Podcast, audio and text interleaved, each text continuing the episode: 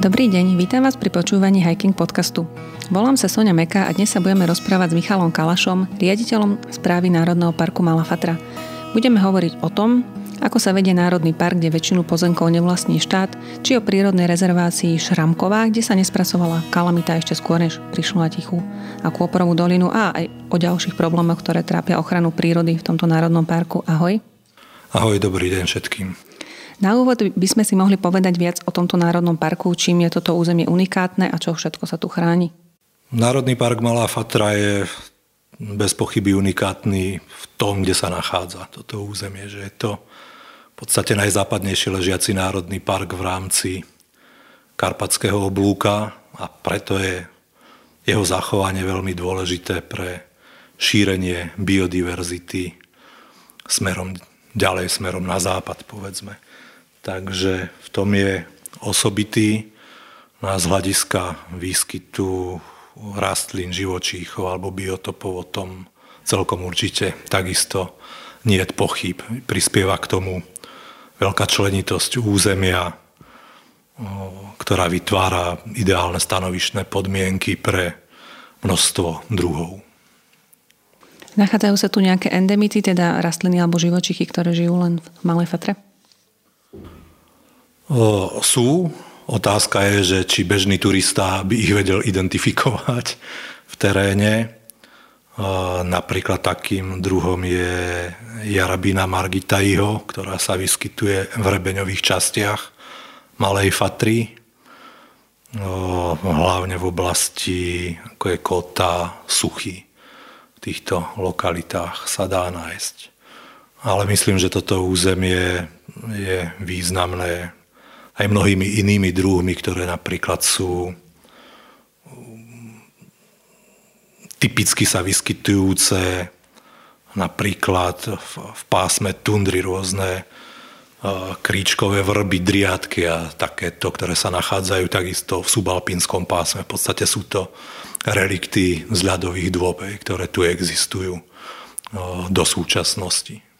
Uh-huh. Našli by sme niečo aj v živočišnej ríši?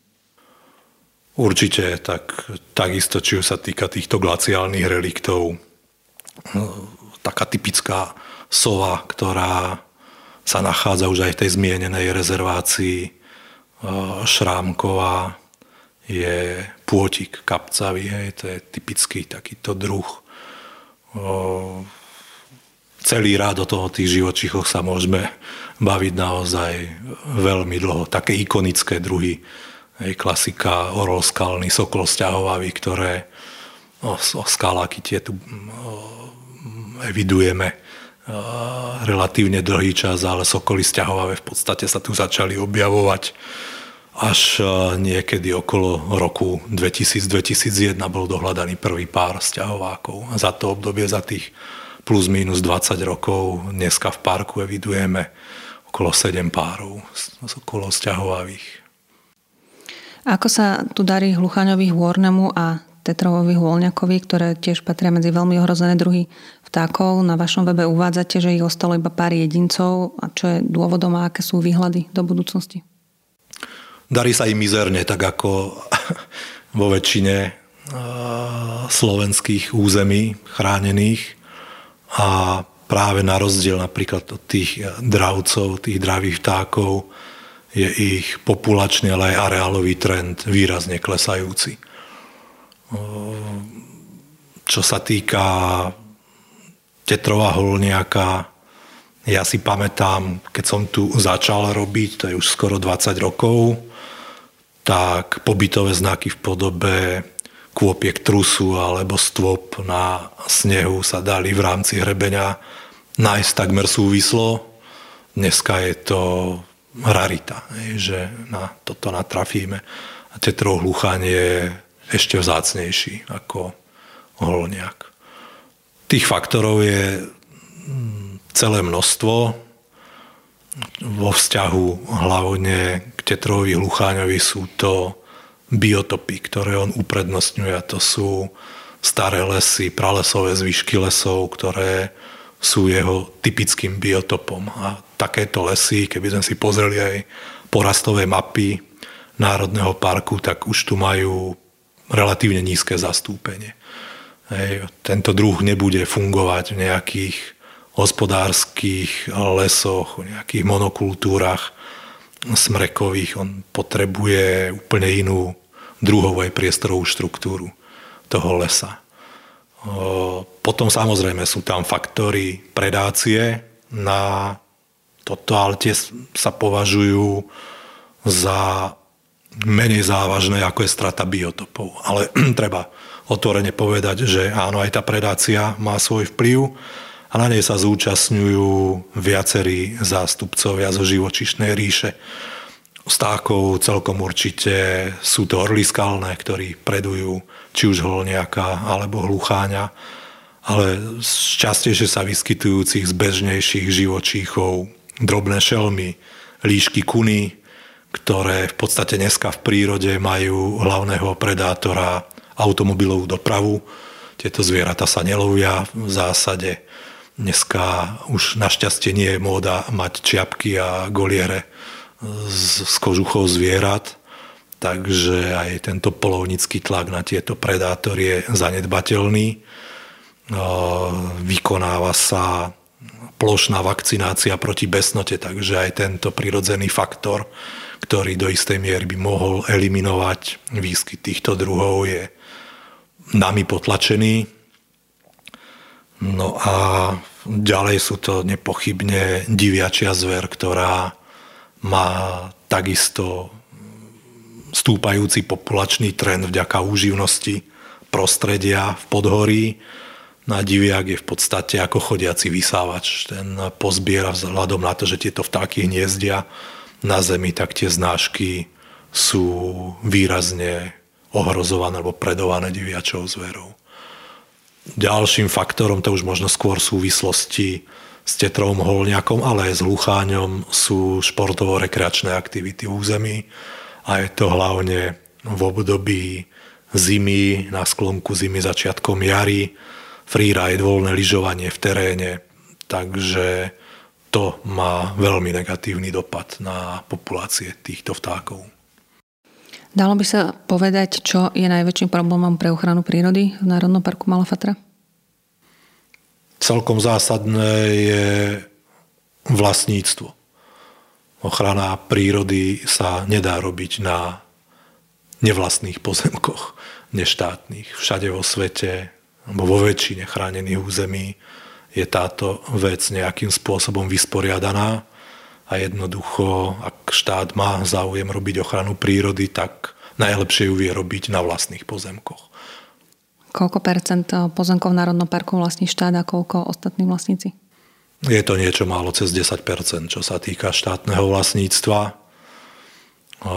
Zvyšok je vlastníctvo súkromné. Z toho štátneho treba povedať, čak to sa dneska deje Dneska je téma dňa prevod e, pozemkov lesov SR pod správy národných parkov. V našom prípade by to až taká veľká výhra nebola, jak sa povie, lebo ak sme rozprávali o tom podieli, ktorý tu je, je nízky a už dneska sa dá povedať, že značná časť týchto pozemkov je súčasťou 5. stupňa ochrany.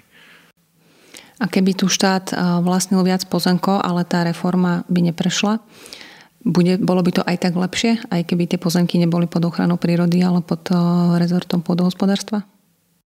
Nerozumiem celkom otázke. Keby reforma neprešla a pozemky by neboli? Keby teoreticky v tomto národnom parku bol treba ten pomer naopak, mm-hmm. že viac, väčšinu pozemkov by vlastnil štát. Áno. A aj keby neprešla reforma a ostali by pod rezortom podhospodárstva, tak ako v všetkých Jasné. národných parkoch sú, bolo by to lepšie, ako keď väčšinu majú neštátni vlastníci? Tak myslím, že pre praktický príklad stačí odbehnúť na Muránsku planinu. Hej. To je presne obdobný stav, alebo opačný stav, ako sme my. Výmerovo rovnaké územie a podiel vlastníctva zrkadlovo opačný.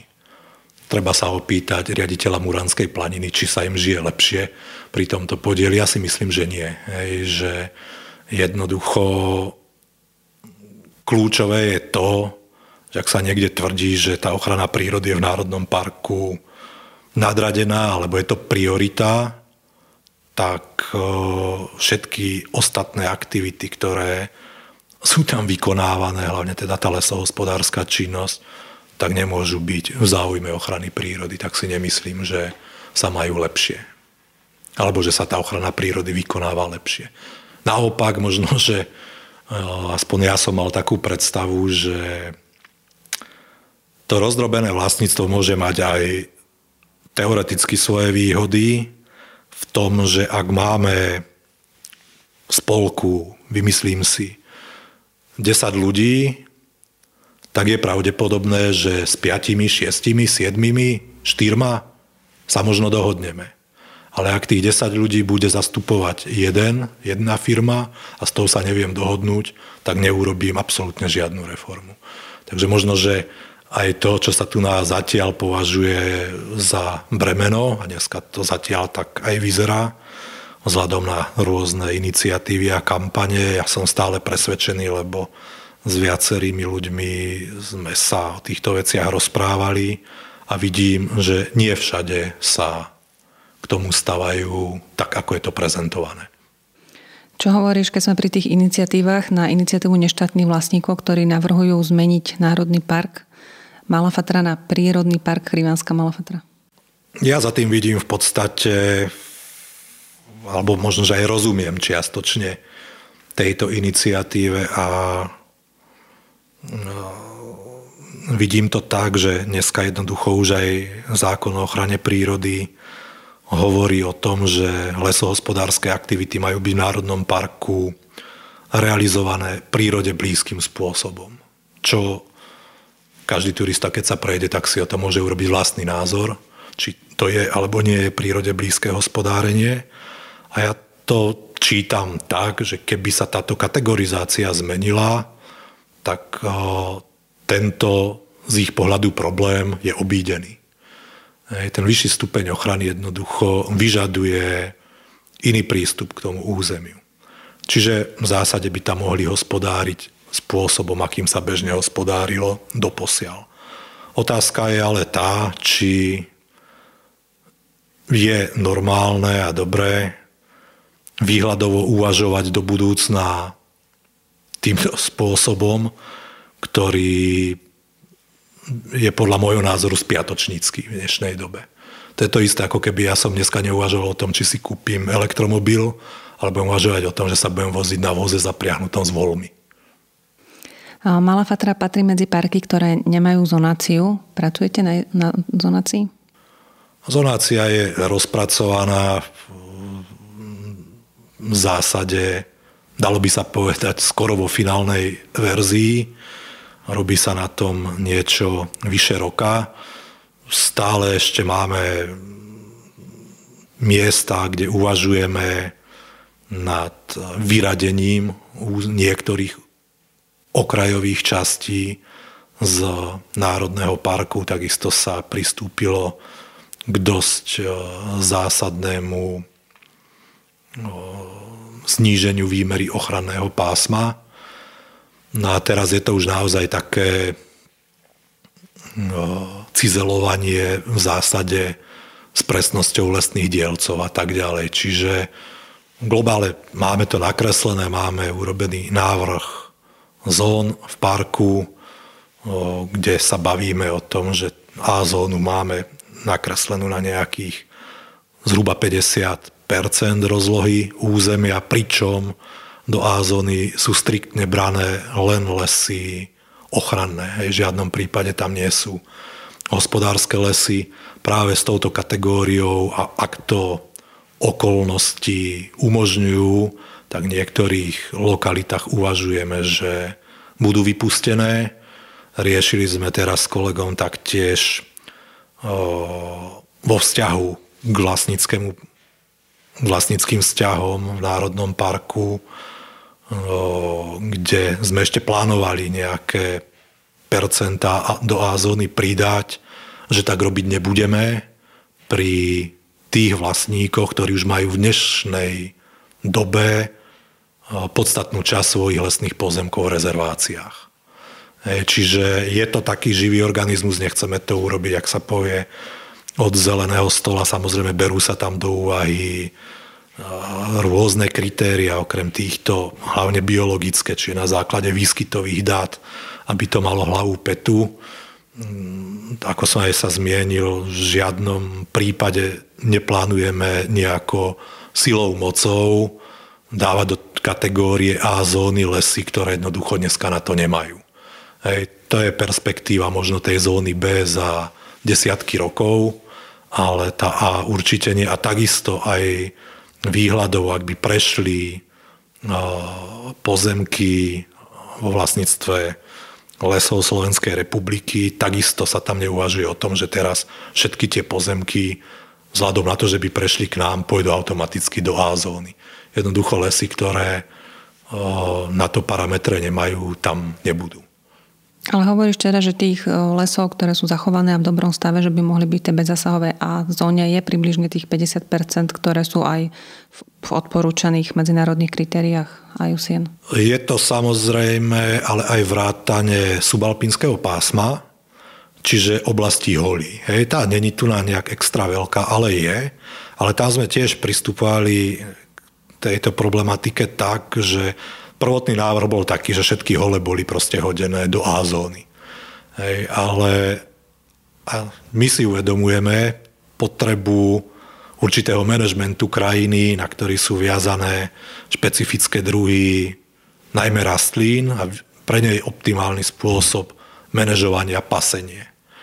Takže nám logicky z toho vyplýva, že tam, kde by sme potrebovali pásť a chceme pásť, tak to sú plochy, ktoré nemôžu byť v tej A zóne, lebo A zóna je proste bez zásah. Hej. Tam by sa manažment takýto robiť nemal, respektíve akýkoľvek. Takže opäť sme to prekreslovali a riešili sme to teraz aj pri tom návrhu zonácie, alebo v podstate zonácia len súčasťou programu starostlivosti o Národný park, ktorý sa pripravuje. Tak tam sme do toho zapojili ľudí zo Slovenskej akadémie vied, hlavne botanikov, ktorí tu pôsobili, pracovali, dlhší čas poznajú toto územie, aby oni v tomto prostredí určili tie najlepšie lokality, ktoré si vyžadujú takýto spôsob manažmentu a tieto lokality máme zatiaľ predbežne zaradené do inej ako A zóny. Čiže není to len vyslovene to lesné prostredie, to je v tej Ačke. Osobitne by som sa chcela zastaviť pri, ako som spomínala, Národnej prírodnej rezervácii Šramkova nad Kráľovanmi. Pokiaľ viem, tak mne padla väčšia vetrová kalamita, ktorá sa nespracovala, je to už teda nejaký čas, ale nevzbudzovalo to také vášne ako následne nespracovaná kalamita v Tichej a Koprovej doline. Prečo? Tak určite to bolo v období, keď ešte nikto nevedel, čo je Facebook. Sociálne siete neexistovali, je to koniec 90. rokov tá kalamita za ďalšie nebola rozsahom taká veľká ako to, čo sa udialo v Tatrách. Takže tiež to z tohto pohľadu nepútalo takú pozornosť. A v neposlednom rade nie len Malá Fatra, ale už aj samotná tá dolina, kde sa to odohralo. Napriek tomu, že je tam nejaká sieť turistických chodníkov, tak sú to lokality človekom málo navštevované. Hej. Tam jediný rozpor bol s vlastníkom alebo užívateľom týchto pozemkov to boli lesy SR z väčšej časti vtedy a tam sa rokovalo o tom, či sa to vyťaží alebo sa to nevyťaží. Vzhľadom aj na neprístupnosť tejto lokality bol zámer to vyťahovať prostredníctvom vrtulníkov, čo by bola vyslovená strata a aj na základe toho sa dospelo k tomu finálnemu záveru, že sa to ponechá tak. Hej, tá kalamita naozaj je to viac ako 20 rokov odtedy. Dneska ten les si žije svojím spôsobom a je zabezpečený, je rezistentný alebo rezistentnejší voči činiteľom, ktoré tu dneska v území máme, kde nám umelo pestované lesy padajú ako domčeky z kariet. Spomínal si tie hole, kde treba nejaký stupeň manažmentu. Máte tu aj ďalšie prírodné rezervácie, kde tiež treba zabezpečovať nejakú starostlivosť, aby nevyhynuli vzácne druhy, napríklad prírodná rezervácia Močiar alebo Borická mláka, Hrabinka, Golové mláky. Darí sa vám zabezpečovať tú starostlivosť v týchto lokalitách? Je to dosť obmedzenom režime by som povedal. Optimálny stav manažovania takýchto lokalít, toto všetko, čo si spomenula, sú rezervácie nachádzajúce sa v Predóri. Alebo väčšina z nich, oni nie sú súčasťou Národného parku, sú v Predohorí na okrajoch mm, katastrov obcí. Optimálny stav aj z mojej praxe je ten, keď máte na manažmenty vyčlenený balík peňazí, lebo bez toho sa to robiť jednoducho nedá. A tento balík peňazí je najrozumnejšie dať miestnym ľuďom, ktorým tie pozemky patria, nech sa o to starajú. Mali sme túto skúsenosť práve s rezerváciou Močiar, kde sme predčasom realizovali jeden projekt, výstupom ktorého bol program záchrany tohto územia a jeho súčasťou boli aj vykonávané manažmenty, ktoré nám vyslovene robili o, miestni ľudia. A potom aj tá vzájomná komunikácia pri akýchkoľvek ďalších, lebo s tými ľuďmi sa človek stretáva pri všetkých ďalších rokovaniach, kuzonácii a tak ďalej. A to je kľúčové, že je tam nejaký vzťah a rokuje sa úplne ináč, ako keď toto nefunguje. No v našich podmienkách je to skôr výnimka ako pravidlo že tie peniaze na takéto veci sú, v porovnaní napríklad s mnohými územiami Čechách, s chákavočkami, aké, aké peniaze sú tam určené na manažmenty takéhoto územia. Takže dneska sa to realizuje poväčšinou tak, že strážcovia, botaník, keď je priestor, sa zoberú, zoberú krovinorezy, pokiaľ nie sú pokazené. Keď sú pokazené, tak sa musí dosť pracne obstarávať technika, potom obstarávate takú, ktorú ani nechcete, lebo obstarávate systémom, aký, aký, tu, aký tu funguje. Nemôžete si povedať, že máte skúsenosť s takýmto strojom, tak chcem taký proste. Tým nejakým spôsobom vyradzujete z boja ďalších účastníkov toho verejného obstarávania, čiže je to komplikovaný proces, no ale aby som sa dostal k jadru veci, robia to pracovníci správy, ktorí ja osobne si myslím, že je to plitvanie odborným potenciálom ľudí. Hej, bez urážky, tá robota samozrejme je každá dôležitá, ale ja osobne si myslím, že optimálny a ideálny stav je zaplatiť vlastníkom za tú prácu, ktorú tam potrebné vykonať, či tam budú chovať nejaké zvieratá extenzívne, alebo to budú kosiť nejakou technikou, nech za to dostanú peniaze, a ľudia tu nech sa venujú terénu, výskumu, spoznávaniu toho územia, vzdelávaniu ľudí a tak ďalej. Ja by som sa ešte pristavila pri tej prírodnej rezervácii Močiar, lebo o tej som písala na jar z okolností iný článok. Tam vlastne sú krásne travertinové terasy, rastie tam ojedinela šachorovitá rastlina Marica pilkata, ale tam naozaj došlo k veľkým zásahom zo strany bývalej samozprávy. Umelo sa tam vybagrovalo jazierko, čím sa narušil vodný režim, povalovali sa tam smetí pri ohnisku, tam zvyšky makadamu medzi chránenými rastlinami, je tam aj veľká návštevnosť. Zlepšilo sa to nejako, alebo v akom stave je to územie teraz? Ten bazén, ktorý tam bol vykopaný, to bola naozaj čiernota, voči ktorej potom bolo aj konanie. Stalo sa to pred predchádzajúcemu vedeniu samozprávy. To argument bol taký, že tam historicky existovali nejaké v úvodzovkách, nazvime to, že kúpele prírodné. Sú historické fotky z toho, naozaj tam niečo takéto, nejaké takéto prírodné kúpalisko bolo spravené, dokonca tam boli kabinky na prezliekanie, lehátka drevené. No a oni to chceli nejako pripodobniť tej histórii, tak sa rozhodli tam urobiť to, čo tam urobili. Skúsenosť je taká, že ako náhle sa čokoľvek, tak nejaká atraktivita v tom území vybuduje, tak to na seba začína viazať problémy hlavne spojené s tým odpadom, sprístupňovanie tej lokality, jazdenie autami, motorkami, krížom cesto.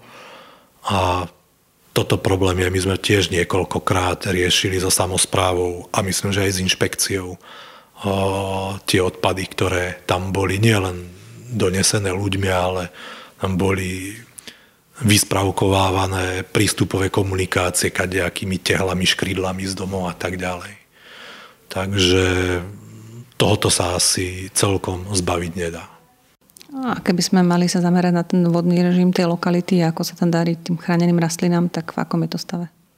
O, nemám vedomosť alebo informáciu, že ten vodný režim tam bol významne negatívne ovplyvnený týmto. Keď sa realizoval aj ten náš projekt, tak tam práve bol robený monitoring vodného režimu. My sme mali ešte snahu, pretože tá voda sa dostala tam na povrch vďaka vrtom, ktoré tam boli v minulosti správené z toho vznikli tie travertínové kopy a my sme aj v rámci toho projektu mali víziu, tie vrty sú nepoužívané, čiastočne nefunkčné a my sme chceli tie vrty akoby obnoviť, aby sa tá voda dostávala na povrch, ale bola tam urobená štúdia, ktorá nám neodporúčala toto robiť, lebo čistením toho vrtu by došlo k jeho zrúteniu. Čiže je pravdepodobné, že ten vodný režim by sa ešte viac pokazil, ako, ako, ako je dneska na tej lokalite. Na území Národného parku fungujú viaceré horské chaty. Ako sa s nimi spolupracuje? Nespôsobuje ich prevádzka nejaké problémy z hľadiska ochrany prírody? Napríklad čo sa týka odpadov alebo nejaké iné? Taký možno vypuklý problém, ale to sa týka pravdepodobne všetkých chát, nie len u nás, sú silvestrovské ohňostroje. Na to dostávame kopec podnetov, lebo je to vidieť z veľkej diálky. Ľudia z Kotliny, keď je Silvestra, z Turca sa dívajú, ako sa búcha na Klačianskej Magúre, na chate pod chlebom. Častokrát na Martinských holiach, pri tej Martinskej hole nie sú v treťom stupni ochrany. Ťažšie sa argumentuje. My napriek tomu sa snažíme robiť nejakú osvetu a vždycky pred Vianocami alebo počas Vianoc strážcovia chodia na tie chaty, dávajú tam nejaké informačné materiály, že proste nech sa ľudia skľudnia, pretože prirovnávame to hlavne ľudia, ktorí sú chovateľia, chovajú psa, tak vedia, aké stresujúce je to pre obyčajného psa. A tá voľne žijúca zver, tieto živočíchy sú na to extrémne citlivé, tak aby si nejakým spôsobom vstúpili do svedomia, len je to opäť ťažké v tom, že aj keď je nejaká dohoda s tým prevádzkovateľom, s chatárom, on je v tomto v podstate bez ruky, on, ne, on nedokáže zabezpečiť, že má tam ubytovaných ľudí, ktorých vôbec nepozná, že oni vyjdú vonku a začnú tam hej, búchať. Keby to bola, že proste je tam len on, tak s ním sa dohodnúť viete, ale proste on tam má cudzích ľudí v, v tom čase, možno pod vplyvom alkoholu a s takýmito ľuďmi sa ťažko čo si takéto rieši. No a potom nejaké odpady, o, myslím si, že v našom parku sú tieto veci zvládnuté dobre. Hej. Nemáme, nemáme tu, alebo sú len ojedinele prípady, že sa nejaké odpadky vyskytujú na tých horských chatách. Skôr sa s týmto fenoménom dá stretávať v nižších polohách, Vrátna dolina je dosť špecifický prípad v súvislosti s tou zástavbou, ktorá sa tam žiaľ Bohu dostala. A vzniká to, že tie kontajnery, ktoré sú určené pre tieto objekty a nachádzajú sa na verejne prístupných miestach, častokrát kypia odpadkami, ktoré sa povalujú po zemi a zber odpadu je zabezpečený nie je dostatočne pravidelne, tak opäť aj toto sme riešili, že sme posielali podnety na obec, aby si, si dali tieto veci do poriadku. Ale čo sa týka tých horských chat, tak tam sa takéto veci neevidujú. Bol špecifický prípad asi dva roky dozadu, chata pod chlebom. Tam sme riešili tú čističku odpadových vôd, kde dlhodobo celé asi 10 ročia Všetko z tej chaty tieklo voľne do lesa. Do Revajovskej doliny, priesakom, do potoka, všetko. Dali sme proste na to podnieť bez ohľadu na to, kto tú chatu vlastnil, hoci samozrejme nám bolo vytýkané, že práve v súvislosti s majiteľom tej chaty sme to urobili, ale nie je to pravda proste. Keď sme na to prišli, ako je to tam zabezpečené, tak šiel na to podnet. Urobilo sa to je tam urobená dneska čouka, s dostatočnou kapacitou. Tam sme mali pomerne kuriózny prípad, asi tie dva roky dozadu, že s, tým, s takým som sa ja stretol prvýkrát tu na. Naučil sa tam chodiť medveď na tú čovku a vyžieral tam lapač tukov, čo bolo pre mňa nepredstaviteľné, ale videl som to na vlastné oči. Takže sú aj takéto zaujímavé situácie. V rámci mm, Malej Fatry, kedy si stála ešte ďalšia horská chata, bola to chata pod veľkým rozsudcom. Eviduješ nejaké tlaky na jej obnovu? Neviem, či by som to nazval tlakmi, ale my tomu hovoríme hydra. Áno, je to záležitosť, ktorá pravidelných intervaloch, povedzme cirka každé 3 roky sa tu objaví. Niekedy sa tlačí viac na pílu, niekedy sa do toho zapájalo bývalé vedenie ochrany prírody, cez ktoré sa snažili pretlačiť takéto veci vždycky s argumentom, že však to bude slúžiť aj nám. E, bol už taký prípad aj tento rok, samozrejme bez tých tlakov, ale bol už aj tento rok záujem, e, bol tu človek, ktorý mal záujem túto chatu obnoviť. No ale tam musíme byť vo vyjadreniach konzistentní a proste ak sa nevyhovie jednému, tak sa nemôže vyhovieť ani druhému. Ten meter tam musí byť rovnaký, či má kamaráta toho alebo onoho. Podľa teba teda nie je správne, aby tá chata tam stála opäť? Ak tomu dobre Podľa rozumiem. mňa o, malá fatra je malá, miesto na prenocovanie tu je, priestor o, na medziholí je do hodiny opustiteľný, človek vie do hodiny byť niekde v civilizácii odtiaľ.